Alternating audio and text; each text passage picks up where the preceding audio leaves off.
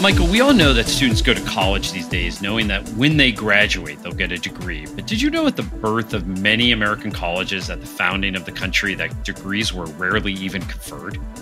I, I didn't know that, Jeff, but it points to something shocking. How little colleges thought about credentialing in the very beginning, given how much we focus on it today, especially as a signal in the job market and how it gets wrapped up in the value of a college education. And that's why today on Future You, we're returning to an episode format we did in the fall, something we call Higher Ed 101, where we explore a topic in depth. Today, that topic is education credentials.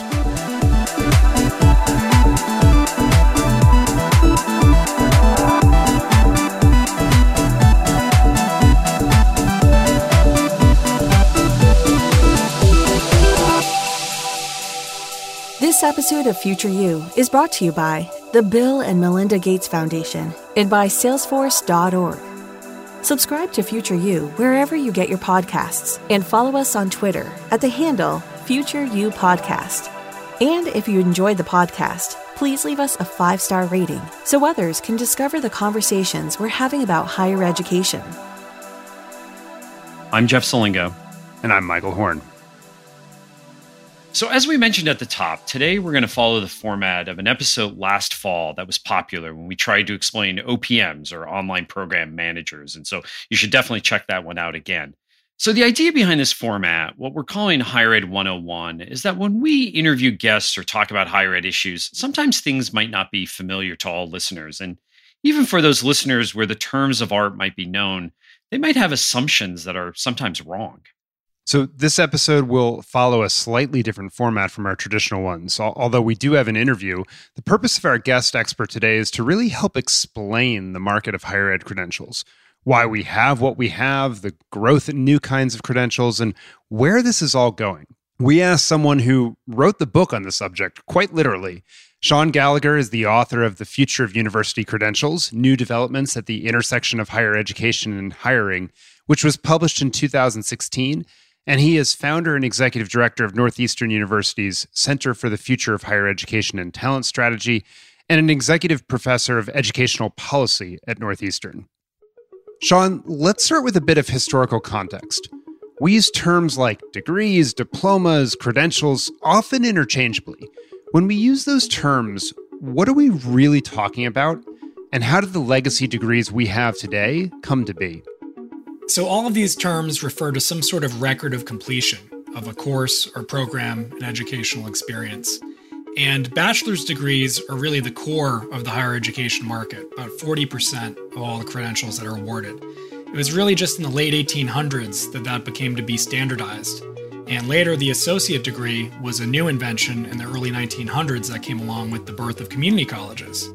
Master's degrees were initially the terminal credential for college faculty, and until late 1800s, that was the highest level that you could get at a US institution, which then began to import the research model of universities from Germany. And so it was around the 1870s that we saw the first PhDs awarded in the US. And what all of this added up to is at the start of the 1900s, there was a need for some standardization and figuring out how all of these credentials flowed into each other and fit together. But the system we have today is really 125 plus years old. So, Sean, here's another word for degree sheepskin, right? Diplomas were once written on sheepskin, and that's where the phrase sheepskin effect came from, right? It was coined in a 1987 economics paper, which found that the number of years of study didn't matter, but the piece of paper did. So, how did the college degree come to be a signal in the job market? Was it always that signal? Well, we need to remember that it wasn't until the 1920s that half of the US population even completed high school. Prior to that, people were more likely to be farming and not living in cities. And you just had this giant transition after the Industrial Revolution.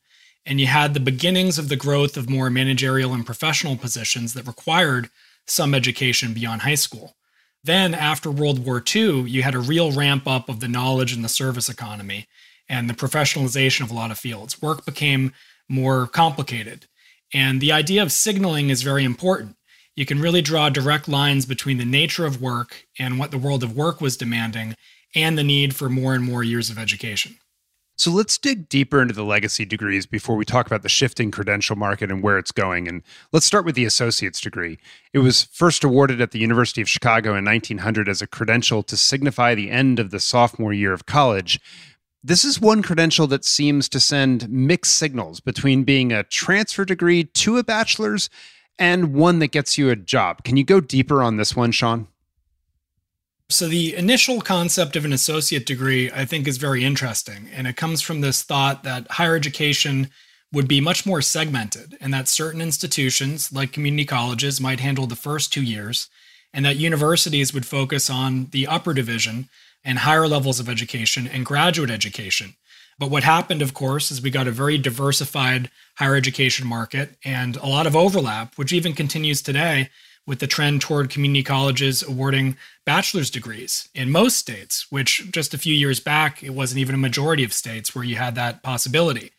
The other thing is, as a terminal credential, if you just complete an associate degree at a community college, outside of a few fields like in allied health or manufacturing, and certain fields that really demand an associate degree as the key credential, it's not valued as much in the job market beyond something like a high school diploma or in the same way that a bachelor's degree is. And so much community college activity has the associate degree as a station on the way to the bachelor's as a transfer degree. So it's very unique in that it's serving those two purposes. The challenge is that the return on investment can sometimes be unclear. So, Sean, we often hear complaints that it's the bachelor's degree that is the new high school diploma. Is it? The bachelor's degree has really become the prominent and common credential that a majority of the population in middle class work and knowledge work tends to be achieving. And that builds on the fact that a high school diploma became much more common in the last century due to the growth of the knowledge and the service economy. And this really took off in the 1960s and 70s. So today, if you took a snapshot of all the job openings in the United States, which are, of course, at a record level, you'd see that the bachelor's degree is associated with about 50%, half of all the job openings, but only about 40% of the population has a bachelor's degree. So there's a lot to unpack in there in terms of are these degrees really needed for certain positions? But the key is that the level of education that employers prefer in the workforce and that people tend to want to differentiate themselves and to signal to employers that they can persevere and that they have certain skills has risen. And it was only about 20 years ago, and I remember, Jeff, some of your work at the Chronicle doing public opinion surveys on this, that career outcomes and job placement became much more central in why students and families pursued higher ed. I think if we looked at this question just 25 years back, we might have a little bit of a different discussion let's turn to the master's degree now because the number of people with one is now about equal to those that had a bachelor's degree in 1960 and indeed those with graduate degrees more broadly matched the percent of the population that had a bachelor's degree as recently as 1980 so what spurred the growth in master's degrees and where specifically have they grown? Well, beyond a master's degree as a qualification for college faculty, maybe back in the 1800s and early 1900s, the master's degree, up until probably the 1960s or 70s, was more of a consolation prize en route to a PhD, or something where people did a traditional liberal arts program at a grad school. They might complete a master's in writing or a discipline like that. But what changed about 40 years ago was you had the rise of the MBA, master's degrees in education, computer science. It began to be associated with professional education and part time learning in a way that people would differentiate themselves in the workforce and also just acquire more skills through additional schooling. And it became much more part time oriented and much more specialized. And probably the best example of this trend, which is pretty current, is analytics and data science. If you go back to just 2010, there were basically zero programs in analytics or data science in the US and probably worldwide as well. And today there are more than 350 with 50,000 graduates. So, can you get data science and analytics skills through a coding bootcamp or on your own at work or through self study? Absolutely. But I don't think most people would debate that a master's degree in analytics or data science wouldn't help you in some way in the job market. And that's just one example of the specialization that's happened, where that's growing much faster in business than is something like the MBA, which has really flattened out. So, Sean, I received my master's degree in 2001 from the Arts and Sciences School at Johns Hopkins, and it was in person. It was all in person, right? But when I went back a few years ago to give the commencement address to the most recent graduates, I was told it was the first time that most students in these programs were on campus because most of them now were online students. So, without online education, do you think master's degrees would have grown as much as they have? No, I don't think it would have grown as much. And it's really been central to expanding access. So prior to the pandemic, 40% of all master's level education in the US was already online or hybrid. And so that's probably a majority today. And if you look at the data for a field like business or cybersecurity, nursing, the majority of programs from US colleges and universities today offer those programs in those areas online. And so this has been a very strong market for universities. Again, largely because of working professionals who now don't have to stop out and drive to a class at night or go full time in an intensive way. They can do it while they're working. And the return on investment is there, even though there have been some negative headlines about graduate school debt and those types of dynamics. The other thing that's important to note here, and that is still very early, is because of MOOCs and other new business models and delivery models, you now have these low cost master's degrees where many institutions, and there were just a few who were doing this five or 10 years back, are offering a master's degree at maybe one third of the total cost, and they're enrolling thousands of students at scale versus it being something that is traditionally going to take you two years and fifty to seventy-five thousand dollars to complete after the master's degrees, there are the PhDs and other professional degrees, and of course the certificate. But let's stay with the master's and other professional degrees first. Let's start with MBAs, JDs, MDs. What's growing and what's not? The MBA is still a solid market, but it's probably peaked in many ways. It's one of the most popular credentials and areas of enrollment. But as we discussed, the business market has been trending towards specialized degrees in areas like analytics, finance, supply chain, marketing. The JD and the MD and those types of professional doctoral degrees are just a few percentage points of the total US population and even just the higher ed market. They tend to be very specialized, they're very expensive. Of course, they're very needed to qualify people in fields where you need those credentials to practice. And if we go back 15 years, 55%, a majority of all master's enrollment in the country was either in just business or education. And the shift since then that's really when it peaked, has trended toward areas like biotech, health, engineering, computer science, cybersecurity.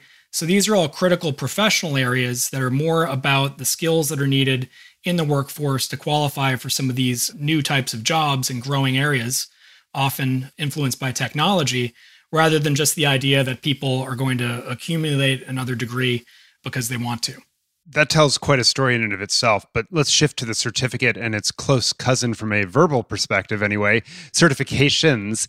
Can you help us parse these terms and explain the rise of certificates? Certificates are not new, of course. They've been around for many decades, and I'd say they're central to growth right now, but it's a little bit complicated. Sub baccalaureate certificates, so something that you earn a certificate, but it's not a bachelor's degree, it's not an associate degree there was a big policy push for those a number of years back, but the returns on those credentials are relatively low. And often people are better off getting a degree.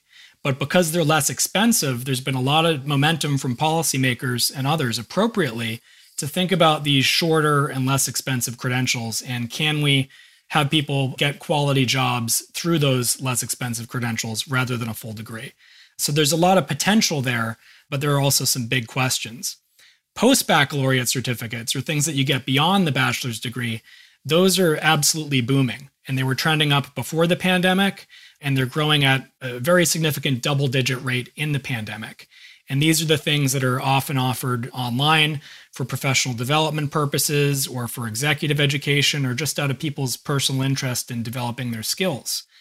The thing about certificates is a certificate can really stand for anything, a very wide range of experiences. Whether we're talking today or whether we look historically, you can get a certificate from an accredited college or university for a weekend experience, for a collection of three or four courses that are non credit, for courses that are for credit, for an online program that's about half of a degree, and everything in between. Maybe just a training experience, you get a certificate of completion of some sort. And because of that, it's been very hard historically for an employer or for a hiring manager to sort out if someone has a certificate, what does that entail? Unless, of course, they're familiar with that particular certificate. So, Sean, then what about certifications? I'm glad you asked because these terms are confused and conflated all the time, whether it's in higher ed or among employers and in the general public. And it's a really important issue as all this credentialing expands and grows. A certificate documents the completion of a course or a program or an experience. Certifications are based on an assessment, and the organization awarding the certification can be an industry association, a business, a higher ed institution. That organization is asserting that an individual has proven that they've met a standard to perform a specific job or occupation. So you can earn a certification purely based on experience or self study. If you want to become a certified network engineer or a CFA in finance, you could take a course or a higher ed program to prep for that, but you could also do it on your own and sit for the exam and get a certification. Certifications are also typically time limited. You might need to recertify, and they can even be revoked by the issuing body, so they can expire. And the future and the threat and opportunity for higher ed is we're moving toward a world where there's much more certification and assessment rather than just awarding a credential that reflects that I sat in a seat and I completed a program. And I guess we could bring a lot of this discussion together if we think about the examples of nursing or teaching, which most people are familiar with. If you want to practice as a nurse or an educator, you're going to need to complete an accredited college program. You'll likely get a degree for that. You might get a certificate of some sort. That instruction will prepare you to sit for an exam that, if you pass it, will qualify you for a job. And that might be a certification, it might be tied to a license. And then to maintain that license, you're going to need continuing education and recertification. And the way that works is, of course, different for just about every occupation.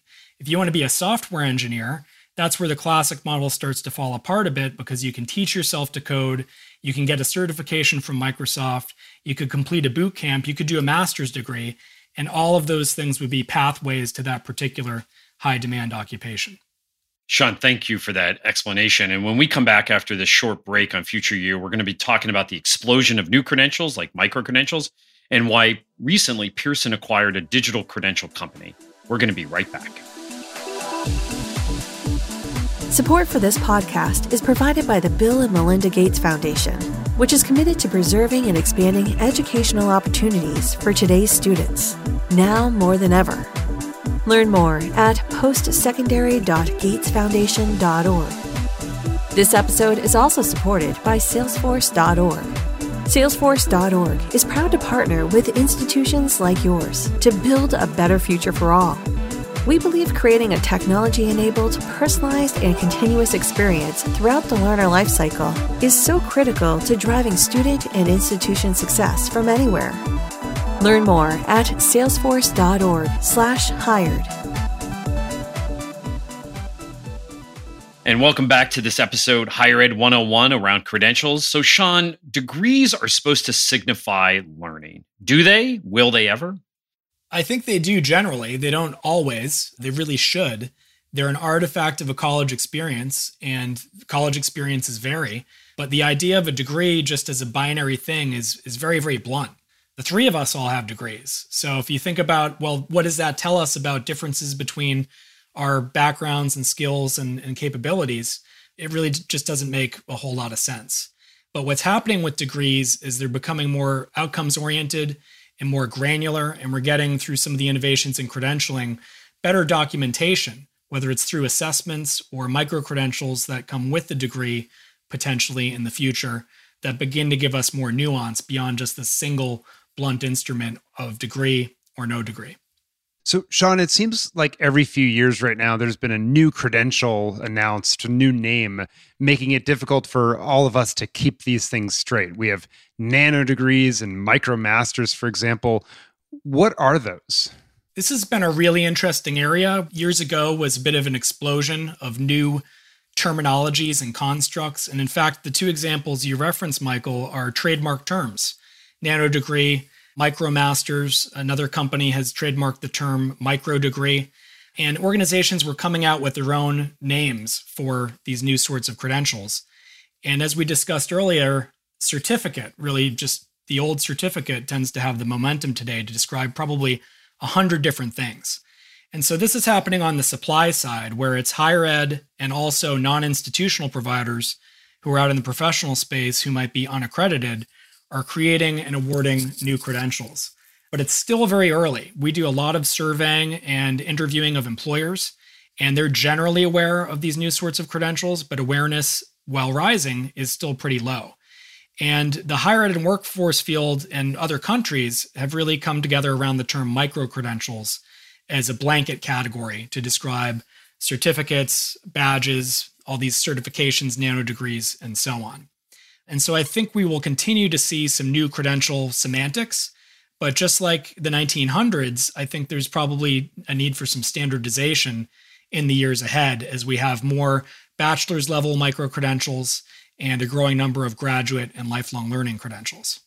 So, Sean, you used a word there, badges. And every time I think about this, which has, of course, been a big hype in higher ed, I just think of my youngest daughter who's in Girl Scouts who gets these badges and we put them on her vest. Like, what are badges? Well, badges are promising. They're an exciting area, but there is a need to separate some of the hype, uh, especially from a few years back, from the reality.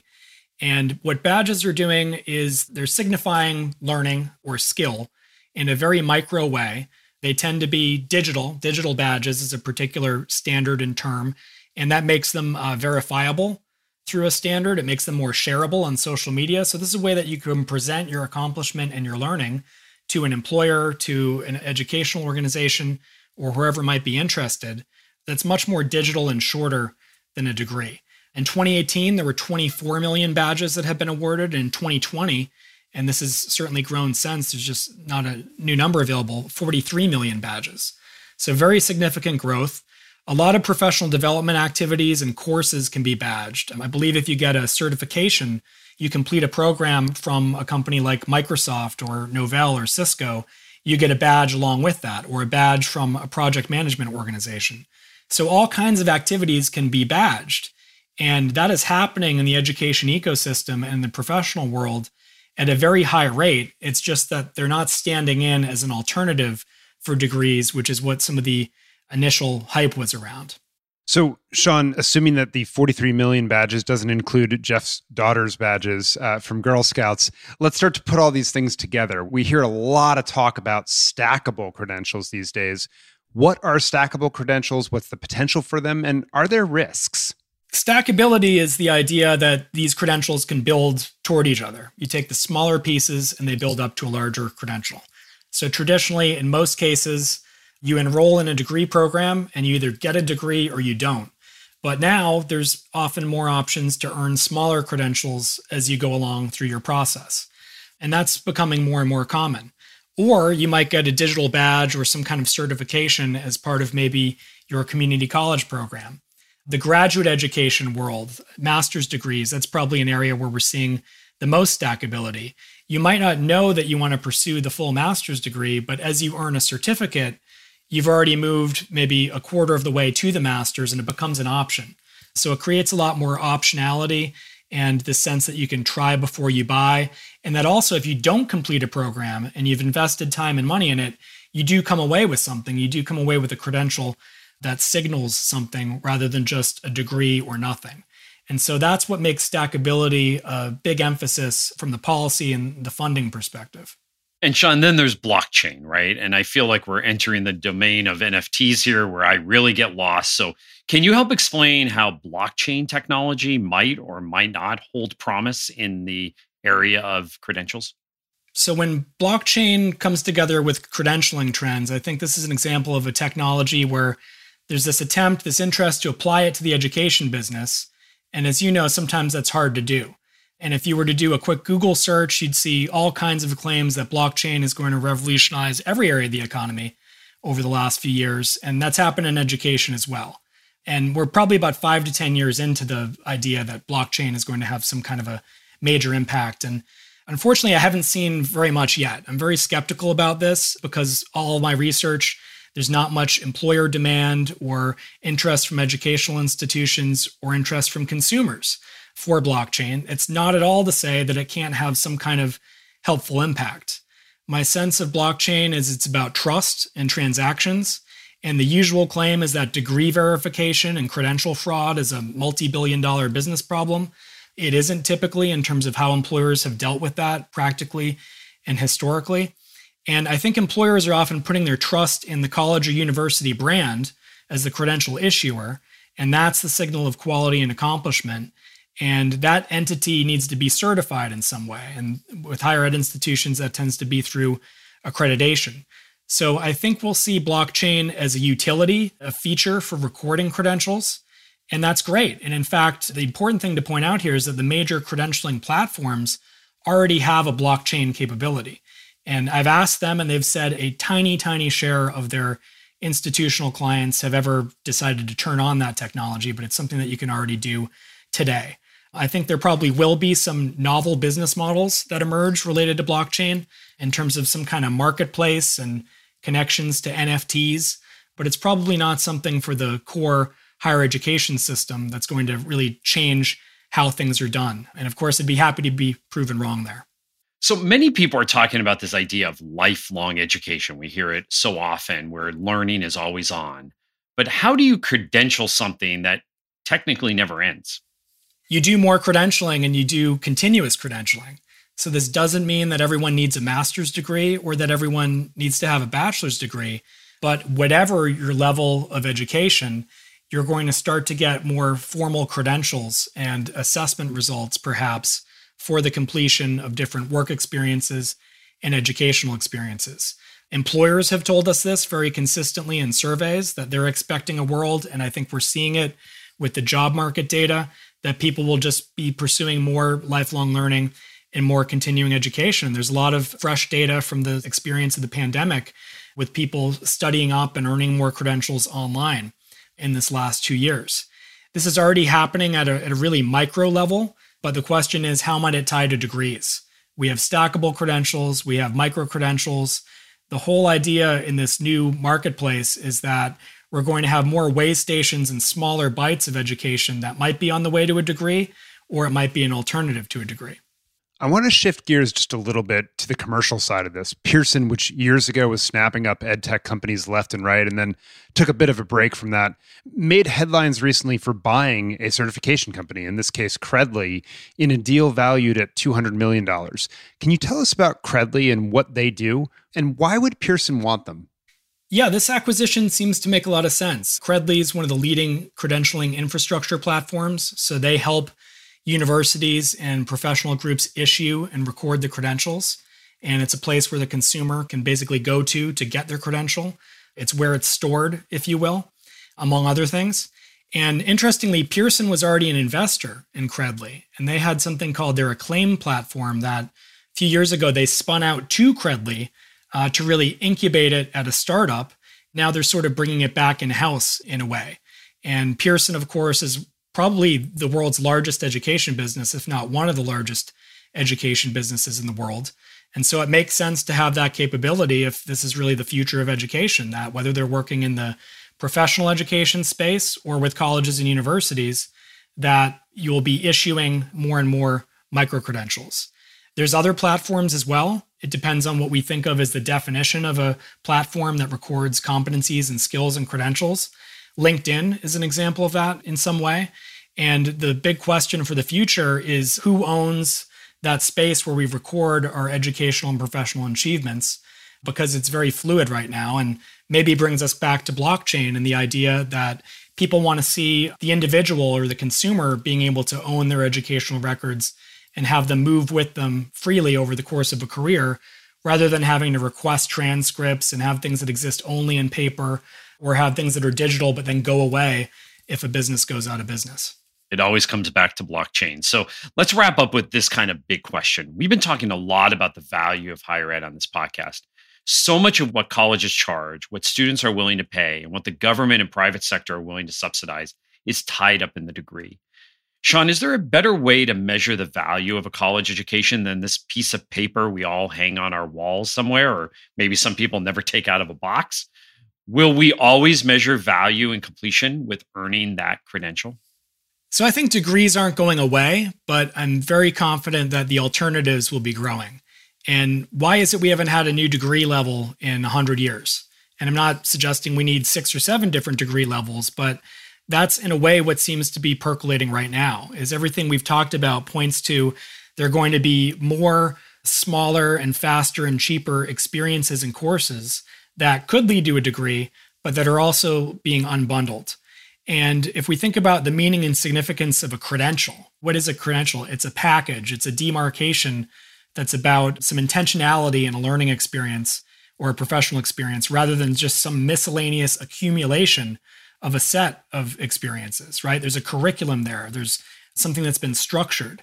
And so a credential, whether it's large or small, signals that a person has completed something and that they've been through an educational process. If that credential is a degree, we know that's an expensive, heavy lift. But there's an explosion of smaller credentials, and they're also increasingly, not always, but increasingly competency oriented or assessment based or in partnership with industry in some way, if we're talking about professionally oriented credentials. And I think that's one of the exciting things is whatever the type of credential, an individual is going to be proud to have earned one. An employer is going to appreciate what that credential stands for. And if it has nothing to do with spending four years on campus, there's still a benefit there. But there's a lot of work still to be done in this whole ecosystem to get to that place. Well, this has been exactly the conversation we were hoping we would have because we talk about credentials so often on this program. And Sean, thank you so much for clarifying all of this working through all the jargon in the direction of credentials and joining us. And for those listening, please give us some feedback if you want more of these Higher Ed 101 episodes and tell us what you're curious about and want to be featured. As always, thank you for listening to Future You, and we'll see you next time.